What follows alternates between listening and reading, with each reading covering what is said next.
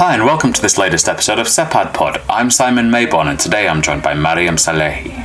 Mariam is a postdoctoral fellow at the W Z B Berlin Social Science Centre. She's also a fellow at SEPAD. She's someone who's done a lot of fascinating and incredibly important work on transitional justice and the case of Tunisia. I'm really looking forward to speaking with her today about her really really important and fascinating work. She's got a um, a book coming out with Manchester University Press on this topic of transitional justice, and I'm I'm very much looking forward to hearing more about it. So Mariam, thank you so much for joining us today.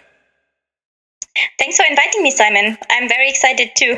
It's a pleasure. Um, I've been meaning to to get round to this for a while, so I've, I've I'm delighted that we found time to do it. So, Mariam, let's start at the at the top then, please. What was it that, that got you interested in in politics, transitional justice, and and the Middle East? Um, yeah, that's a that's a big question actually, and um, I mean, I've, I think I've always been interested in, in politics from a from a very young age, and. Um, Then when I um, when I was about to decide what I what I wanted to study, I actually chose an interdisciplinary program uh, in um, yeah what was called like a European studies program, but it mostly meant that um, I was studying a combination of political science, sociology, cultural history, and law. Right. And um, but I yeah but I was mostly interested in in the political questions. And what is um, sometimes fascinating for me is that. What I learned in this interdisciplinary uh, bachelor's program, um, that it all came back at some point. So, um, yeah, in in the first or second semester, uh, I remember how we how we talked about Orientalism and how what does that mean for, for Europe and how to define Europe. And um, there there was um, Said coming up, and and that always, uh, of course, comes up later uh, in um, yeah in research or in discussions.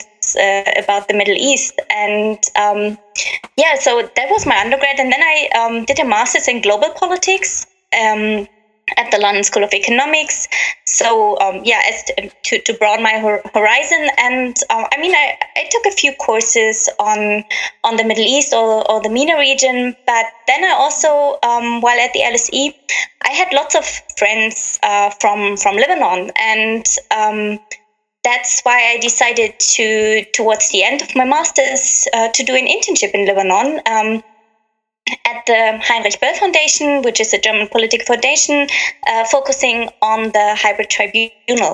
So, yeah, I took a few few courses in the directions um, during my master's in international political theory, politics of international law. So I, I was interested in, in, in these issues, and so I, yeah, I did the internship um, at Böll, focusing on the S T L. Doing some some interviews with um, yeah some some civil society representatives, some some media uh, representatives on on the issue, and um, so this is also what I, I thought I would be working on um, when I applied for, for the project in which I I would uh, in which I did my PhD. So I, I thought that uh, I would do a Lebanon project because that was a was a case I knew already a bit, but then. Um, Uh, yeah, within the project, my my boss said that, hmm, Mariam, wouldn't it be great if you would do the Tunisia case study? And I said, yeah, sure, why not? So well, Mariam, is- before we get to the Tunisian case, if I may, can I ask you a little bit more about that time in Lebanon then? So working on the, the special tribunal, what was it that, that you were doing exactly? What were you uh, what were you focusing on in particular? Given that you've got this this broad multidisciplinary background and this burgeoning interest. What was what was it what was it like doing this as well? Um, I mean, yeah, as I said, I, I was um, coming to that from an uh, from an interest in how um, how these uh, yeah yeah how these tribunals are perceived politically, and the Special Tribunal for Lebanon is a very specific construct because.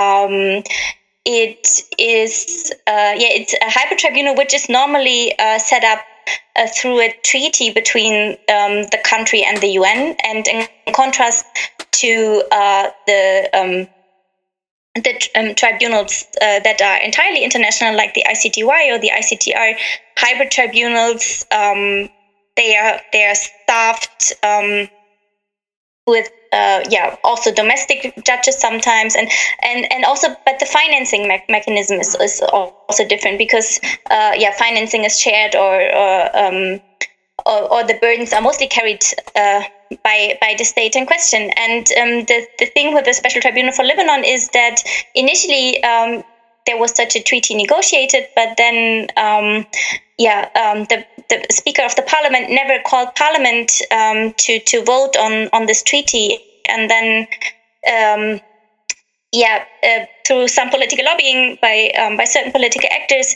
uh, the Security Council decided uh, to establish the Special Tribunal under Chapter Seven, which then also meant that um, Lebanon couldn't really get out of that, because it wasn't actually a treaty anymore, but it still had to uh, carry lots of the financial burdens, which um, yeah, uh, is criticized uh, a lot, because it's actually very expensive. And uh, I think, I mean, I, I would have uh, would need to look number, uh, up numbers how, how they actually look at right now. Um, but um, yeah, uh, it's much more expensive than um, than the Lebanese justice system in general. And so I, I was interested in how um, such uh, an institution that was already set up uh, in a very controversial way was perceived by by certain societal groups. And so, um, I, yeah, I mean, um, it, since the, the Böll Foundation had a um, yeah had also had an interest in in, in, in conflict and um, uh, in these justice questions, we thought that it would be uh, interesting for me to to explore these questions. And so, yeah, I, I went out to, uh, to to speak with some people, as I said, like from the media, from civil society, to and um, yeah, to to find out more about that. Amazing! It sounds sounds fascinating, and uh, a really important and interesting um, well time and and project. For someone who's not all that well versed in the um, in the politics of tribunals, you mentioned two different types of, of tribunals. Could you just give us a, a quick précis of, of the difference, and why is why is the, the Lebanese tribunal so so controversial in that in that um, in the way it's been set up?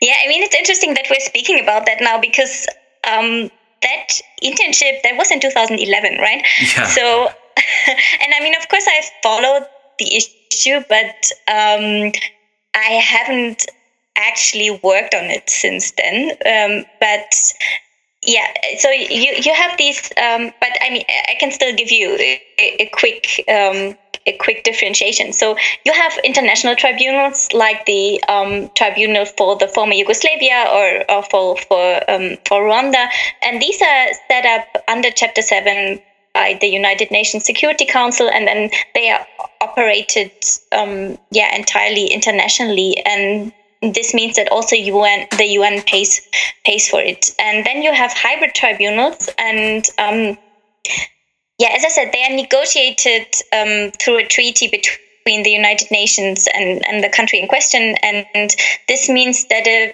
that a very specific um, kind of legislation is is designed for them, and um, so uh, no hybrid tribunal looks as Uh, as another one. So um, how how the law that is going to be applied looks like, how um, how the um, the configuration of ju- uh, judges and staff looks like, and it, it's just that you will have both international actors and domestic actors involved, and also a, a combination of legislation usually. And um, yeah, the hybrid tribunal for Lebanon is, is specific insofar that it Um, is dealing with terrorism, which is, um, yeah, I think the only tribunal in, um, that is internationalized um, that is that is doing that, and then also that it has this um, weird uh, that there was this weird situation that it was on the one hand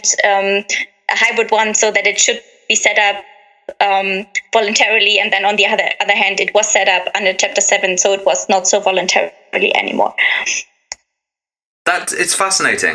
I realise that this is taking you back over a decade now, but thank you for for sharing those uh, those insights, particularly for someone who knows very very little about about the the formal mechanisms that create the the tribunals. But uh, maybe moving away from from Lebanon, you were then sort of prompted to uh, to think about Tunisia as as as as a similar type of case study that raises similar types of questions, or or a completely different type of case, but that still has similar types of um, of problems. What was the, the the thinking behind it, from what you were aware of, at least? Um. Yeah. So I. I did my PhD within the context of a um, of a network that was um, called Reconfigurations, History, Remembrance, and Transformation Processes in the Middle East and North Africa. And in this network, we had four research units. So we were ten um, researchers um, in total. So five postdoctoral researchers, five doctoral researchers. I was one of the doctoral researchers.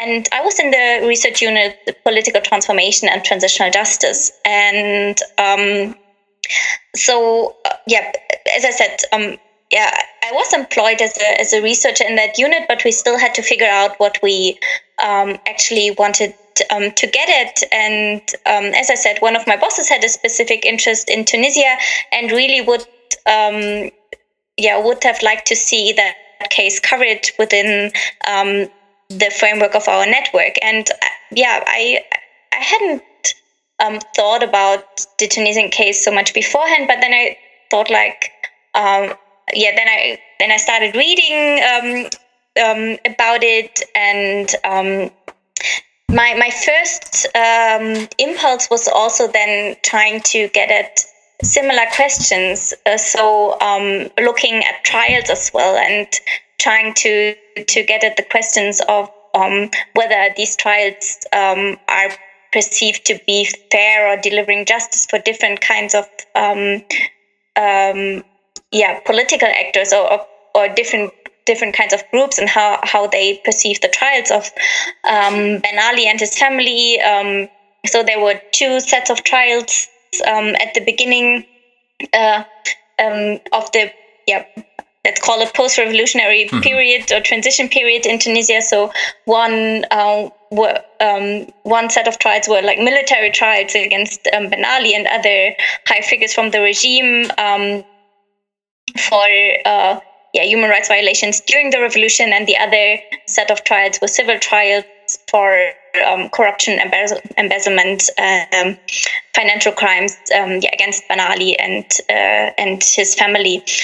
And um, so, so this was the initial question I went to the field with: like, how are um, are these trials perceived to deliver some some kind of justice or, or not? But then. Um, when I uh, arrived in Tunisia for my first um, uh, two-month stay of, of fieldwork, and I started doing interviews with um, politicians from different parties, from uh, yeah, with uh, civil society representatives from, from different organizations and different um, yeah, also um, political orientations. Uh, one of the things that struck me most was that my interview partners, and several of them, actually questioned whether these kind of questions that we're asking um, are making sense in the current political context, uh, and um, so they were they were asking a question about timeliness and mm-hmm. basically saying, Mariam, um, what you're asking about, nobody cares about that right now. So let's talk about things um, that we actually care about right now. So how far did that take you away from what it was that you were wanting to do? Because I guess with with transitional justice and and transformation politically and, and legally, there are some quite technical issues, even if it's based on perception. So so how did that how did that impact on what you were wanting to do then, this realization that people weren't interested in that anymore? yeah, um it, it it took me away from that, in that it just broadened it broadened my perspective, and it broadened mm-hmm. what I I was looking at. So um I, I was then, um, yeah, I, I turned to to asking more more open questions, or, or let people tell me what they think is important right now. And um, at that moment in time, so that was in um, in early twenty fourteen. Um, so the transitional justice law had um, just been passed by Parliament um, a, few, um, like a few months earlier, and the Truth Commission was about to be set up. So this setting up of the Truth Commission was um, something people were uh, were more interested in, and in, in also in uh, in questions about um, how quickly things would move forward. And then um, this, yeah, the setting up of the Truth Commission kind of fell into the same um, time period as um, questions about a new electoral law that uh, would have uh, continued to um, not allow uh, former members, uh, uh, yeah, or members of the former ruling party to run, but this was then. Yeah, that didn't pass. So these questions of like vetting who can participate in the state, uh, in the new, yeah, in the new state uh, institutions, and um, accountability for um, for past repression, uh, um, they they kind of all fell together, and they seemed more pressing than um, trials. Uh, like yeah, as one of my interview partners put it, trials against a person who's not even here. Um, So yeah, it took me away from, from these initial questions, in that uh, it made me ask broader questions and actually um, listen more to what people say is pressing at the moment. Yeah. Sure. So the, the lessons that we all go through with our field work of, of going with a set yeah. of things we think are important, only to find out that, well, yes, perhaps not quite. Um, but that, it's really interesting to to hear you you sort of reflecting on that, particularly in light of the dramatic changes that that uh, Tunisia went through after the, um, the the the uprisings, the revolution. Can I just ask a bit of a, a tangential question, Mariam, in the sense that yeah, sure. transitional justice for um, I I guess it's something that is is maybe situated across different disciplines. So perhaps for for people who are unaware of, of what actually is at stake with transitional justice, maybe you can just give us a little bit of of an overview of, of where transitional justice is situated, whether it's politics or law or, or otherwise, and and what is it that it that it actually does? I mean, what what would a transitional process in Tunisia, a transitional justice process in Tunisia, actually try and do? What would it hope to achieve? Um, yeah, of course. And, Sorry, and I I've think, listed you with yeah, like three no, it, questions. Just, uh, I think it, it, it will be a bit of a, a detour that takes a bit of time, and I'm sorry about that. So um, the thing is that we're, we're talking about transitional justice as a um, as a practical field and as an academic field, and these kind of things, they're also overlapping um, because the, the field also has been shaped through Um, yeah, cooperation among um, scholarship and practice, and I would say, in but but for for the take uh, for the sake of, of clarity, let's let's um, separate these two spheres. Um, but I would say that both spheres actually, um, or for both spheres, you're actually right that they are situated uh, at the intersection of, of different disciplines, and um, um, when you. When you look at um, genealogies or at scholarship that tries to trace back um, where transitional justice comes from, you, you have you have kind of two um, two points in time that are usually mentioned, and the first one would be um, coming more from, from the legal perspective. That would be the, the trials after the Second World War mm-hmm. uh, in Nuremberg and Tokyo, and then. Um, Yeah, developing further um, with regard to um, legal measures, um, as we've already talked about, uh, international courts and tribunals, hybrid courts, these kind of things. Then sometimes also um, including including domestic trials. But then um, you have the different uh, strand of measures that is evolving, which is um, truth commissions, and um, yeah, they um, have become more prominent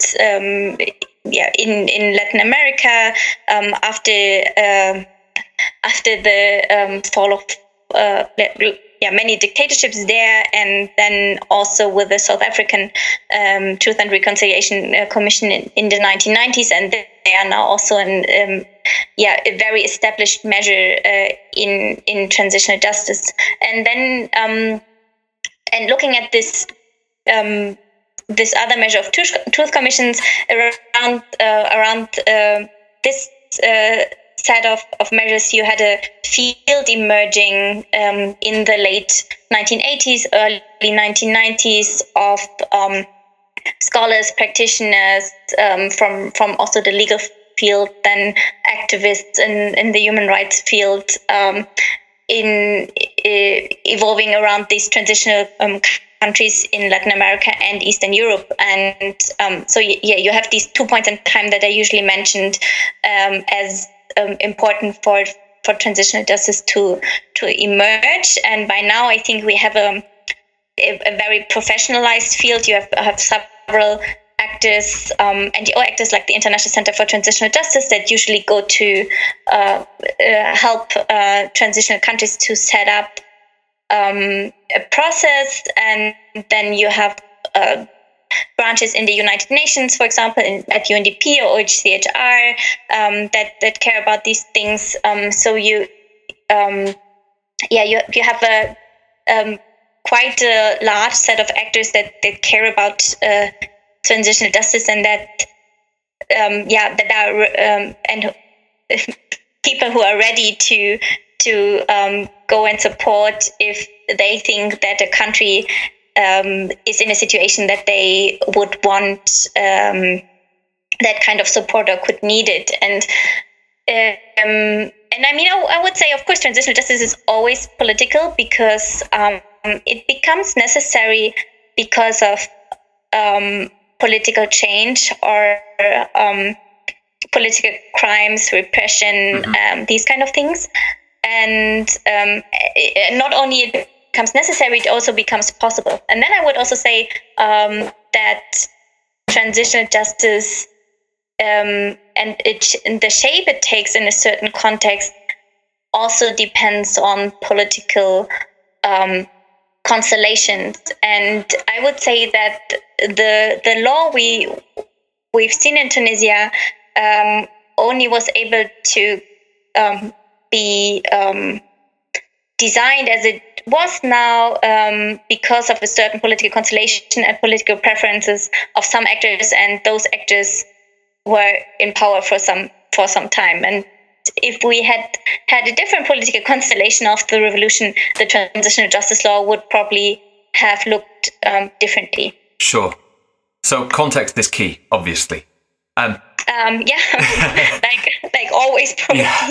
Yeah. It just struck me that, that when you mentioned that that such things emerge from political change, that strikes me as, as really, really important, but but potentially opening up scope for this type of, of process and discussion in, in a whole host of different contexts, not necessarily contingent on, on meeting a, a particular set of, or not just contingent on meeting a particular set of criteria, which I thought quite interesting and wasn't something that I'd I'd really thought through before. Have I understood that correctly, or am I, am I missing something here? Um, I mean, can you repeat the question? Sorry. I can try. Um, yeah. This could just be me being rather clunky with my phrasing, but when you were talking about the the emergence of such um, commissions and processes yeah. being driven by political change, are there Are there particular conditions that are necessary in order for a transitional justice process to be to be established? Um, are there criteria, for instance, clearly uh, clearly identifiable criteria that says a process of transitional justice is necessary if these following conditions are met? Or is it more sort of amorphous and perhaps subjective that that processes can be established whenever there is that broad rubric of political change? Um, yes, I, I mean, I think the latter, and I think it's not only that um, you need some moment of change for a transitional justice process to um, being established, but also that what what I find particularly interesting is, is that these processes also aim at um, fostering or catalyzing change. Um, and I think this is something that sometimes is um, yeah not forgotten, but not talked about that so much. So um, it's often talked about that transitional justice is for periods of transition, but not so much that, that they actually yeah well then you have you also have this this critique that um, they that transitional justice processes um, are pushing towards a certain vision of uh, liberal market democracy, these kind of things. Um, but um, yeah, I think that they also um, further push, push for change and and actually um, play a part in in how um, change is developing. Um, I think this is something we um, yeah uh, we we also should have a closer a closer look at. And um, but what I what I think is um, important to think about is that you have um, I mean of course you, you have the, the the window of opportunity, let's call it, of that uh, about that in, in different countries, and um, and of course. There, there is a, such a window of opportunity is necessary to establish um, such a process as it was established in Tunisia, with um, initial approval of, of state actors, with um, the um, yeah the passing of a very far-reaching, very ambitious law. But then, of course, you also have um, transitional justice as as something that is now expected to be done in, in societies um, yeah, in transition or coming out of war, and that now also starts sometimes um, in, in like during conflict or, or during war. And there, um, I mean, if you, if you look at Syria, for example, it's not the state that is um, participating in, in setting up um, these yeah. kind of measures, but that are um, yeah international governmental, non-governmental organizations, and most importantly also civil society actors pushing for it. So um, I would say for having such a, um, yeah, um, a process that is at least initially approved um, by the state and enshrined by law, you of course need uh, need to have um, yeah you, you need to have a certain um, Uh, political will, and um, but but that doesn't mean that there aren't any efforts uh, taking place if the political will is absent. Sure. So in the in the Tunisian case, then, what is it that you've um, that you've found from your from your research? What are the, the key takeaways? Because having looked at um, the at pre uh, sort of proof drafts of the book, and, and it's fascinating. Uh, but what what is the key takeaway that you would, or the key takeaways that you'd like people to, to leave after reading after reading the book? Um, yeah, I think what um, so I, I think the the premise of, of the book is kind of that I, I was research, re- researching a, um, a process while it was evolving, right? So I was accompanying the process over time, and so I tried to. to um, develop uh, the work in a way that it would still be valuable, even uh, if um, things would go in one direction or, or the other. And so one conceptual takeaway I would say is that um, it actually tells us a lot, or gives us, um, um, yeah, or it has analytical value to look at uh, what I call processual characteristics. And um, there I would say that um, with regard to uh, yeah transitional justice in particular, um, or looking from a transitional justice perspective, I, I would say that how um, how the process was planned and designed, um, yeah that it, it always interplays with, with unplanned dynamics, and um, that this is um, so so that we should Go kind of go away from just assuming um, a linear and goal-oriented perspective, but but looking at what are actually the dynamics that that also influence uh, what is going on, and then then we can also see that um, yeah the non-linearity playing out in this process, and I, as I as I said, I think how um, how the process was set up was only possible because of a certain um, political configuration at a at a certain point in time, and then you had